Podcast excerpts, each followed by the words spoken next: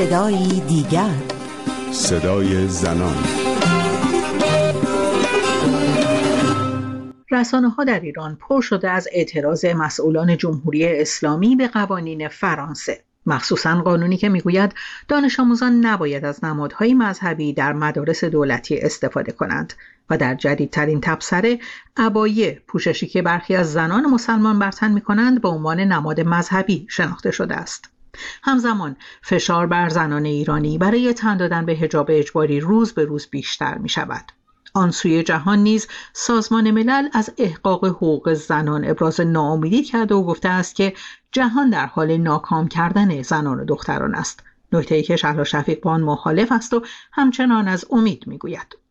برنامه این هفته صدای دیگر رو از پاریس آغاز میکنیم، جایی که به گفته مخالفان اجرای قانون لایسیته در مدارس، دولت فرانسه در تلاش است تا بر بدن زنان تسلط پیدا کند. شهلا شفیق، جامعه شناس از پاریس. در فرانسه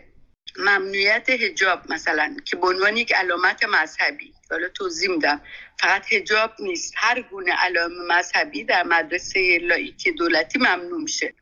وقتی این از سال هزار و نهصد و پنج ممنوع بوده، به دلیل حق زنان بر بدنشون نبوده، به دلیل این بوده که این در مدرسه لاییک باید اصل تمرکز بشه بر اینکه دانش دانش آموز بتونه یک شهروند محسوب میشه، عقاید مذهبی، سیاسی شنا جای محلی از اعراب نداره در اون مدرسه لایک. در اینجا ممنوعیت این حجاب که در این مدارس از جانب اسلامیستا وارد شده به معنی این هستش که زن و مرد در این مدرسه با هم یکسان دیده میشن و اتفاقا حق زنان بر بدنشون این هستش که این علائم مذهبی در این حیطه دخالت نکنه. یعنی وارده مثلا شما فرض کنید که اگر که کاتولیک افراطی باشه که بیاد بگه سقط جنین رو نمیشه و غیره و یه پلاکارد دستش بگیره یا یه چیزی، همینه، فرقی نمیکنه. در نتیجه ما میتونیم بگیم که جهان داره به این سمت جلو میره که گروه های افراطی، یعنی کسانی که از مذهب ایدئولوژی درست میکنن و در جلوی این سن اسلامیستا، چون فراموش نکنیم که در خود فرانسه هم پشت این اسلامیستا گروه‌های دیگه مذهبی ایدئولوژیک و رادیکال هم سعی می‌کنن در واقع حمایت کنن از این خواست‌های اینا و بگن که نه، هیچ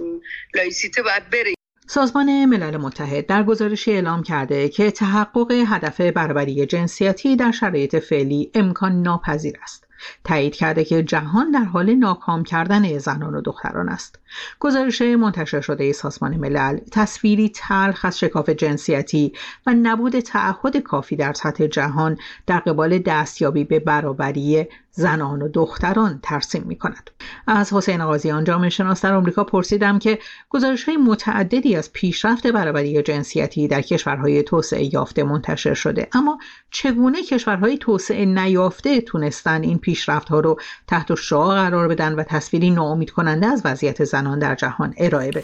اتفاقا در خود این گزارش به این دلایل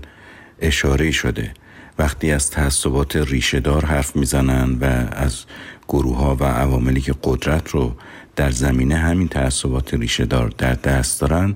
در واقع دارن به دو تا مبنا اشاره میکنن که مبنایی است که دموکراسی‌ها بر ضد این دو تا مبنا شکل گرفته، یعنی کنار گذاشتن تعصبات ریشه‌دار از یک طرف و توزیع قدرت بین گروه‌ها به گونه‌ای که بین گروه‌ها چک اند بالانس برقرار باشه، یک نوع توازنی که بتونه همدیگر رو کنترل کنن. تعصبات ریشه‌دار یکی از اون چیزایی است که اتفاقاً مجال دموکراسی رو در کشورهایی که مورد اشاره این گزارش است تنگ کرده و به همین دلیل این دوتا رو میشه گفتش که دلایل بنیادی هستن که باعث شدن کشورهای توسعه نیافته در واقع سد راه پیشرفت این برنامه بشن. همونطور که اگر بخوایم در یک کلمه خلاصش کنیم و در خود گزارش هم ملحوظه، در واقع توسعه نیافتگی دموکراتیک این کشورهای توسعه نیافته است که عاملی است در جهت بقای سیستم‌های نابرابری جنسیتی به دلیل اینکه اون تعصبات ریشه دار، تعصباتی است که در برتری مردان در نظام‌های پدرسالاری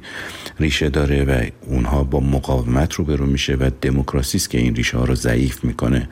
و به علاوه حق میده به افراد که بر ناحقی خودشون بتونن استوار بمونن. علاوه بر این که همونطور که اشاره کردم توزیع قدرت که یکی از مکانیزم‌های دموکراسی است، باعث میشه که اون گروه‌هایی که قدرت در دست دارن و به اون تعصبات ریشه دار پایبند هستن نتونن جلوی این تغییرات سیاسی رو بگیرن. سازمان ملل تحقق اهداف هفده گانه‌ای رو که در برنامه موسوم به بیست سی برای پیشبرد جایگاه زنان در جهان تعیین کرده بود غیر ممکن دونسته. این گزارش ابراز نگرانی کرده که همه این اهداف در خطرند. حسین قاضیان در پاسخ به این پرسش که چگونه هنوز هفت سال مانده تا پایان مهلت اجرایی سند بیست سی سازمان ملل اینگونه شکست آن را اعلام می کند می گوید راستش رو بخواید از آغازی که این برنامه پیشنهاد شده بود احتمال پیروزیش رو نباید زیاد قلمداد می کردیم، چون گویی بر اساس شیوه کار سازمان ملل این درک نسبتاً فنی از اینجور پروژه‌ها به وجود اومده که گویی میشه مطابق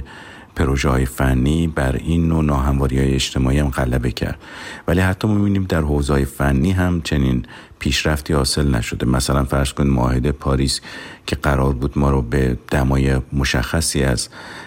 افزایش گرما برسونه به خاطر کنترل گازهای گلخانه‌ای، با اینکه فرآیند فنی داره که اغلب کسانی که مسبب تولید این گازهای گلخانه‌ای هستند در نهایت سود اقتصادی هم خواهند برد، اما در عمل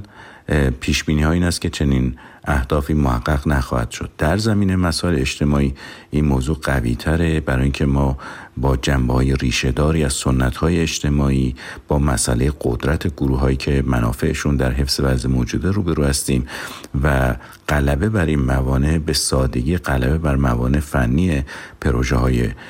فنی که مثل پروژه کاهش گازهای گلخانه‌ای هست نیست و به این ترتیب در واقع یک نوع خوشبینی پشت این برنامه وجود داره. ولی اینکه الان به این نتیجه رسیدن دلیلش خیلی روشن. معمولا در این پروژه ها یه زمان بندی های مشخصی داره برای طول دوره که مثلا در طول این دوره فرض کنید مثلا چند ساله در هر سال قراره چقدر پیشرفت بشه، اینا ارزیابی کمی ازش وجود داره و وقتی روند تا اکنون نشان دهنده این است که اگر با همین آهنگ و با همین روند ما بقیه سالهای پایانی برنامه رو هم بخوایم پیش بریم، طبیعتاً به اون اندازه که باید محقق نمیشه هدفها و به این ترتیب قابل فهمه که در مدیریت پروژه چطور میتونن از پیش حدس بزنن که تحقق همه هدفهای پروژه به اون اندازه که مورد نظر هست امکان پذیر نیست. اما شهلا شفیق اعتراضات به جانباختن مهسا در بازداشت گشت ارشاد را از نمونه‌های تغییر جدی وضعیت زنان در جهان می‌داند و معتقد است هنوز امیدهای کوچکی وجود دارد. ثابت شده به لحاظ تحقیقات که که هرچه جامعه دموکراتیک‌تر میشه و حقوق شهروندی بیشتر میشه دیگه نمیشه به به زنا ظلم و ستم کرد، میدونی زنها، و اینم ثابت شده که وقتی که زنها به حقوقشون رسیدن بعد از اون حقوق اقلیت‌ها هم رشد و گسترش پیدا کرده و اینا همه ادامه حقگیری زنانی که خودشون نه یک اقلیت بلکه یک سهم مهمی از جامعه داره، حداقل نصف، میدونی. در نتیجه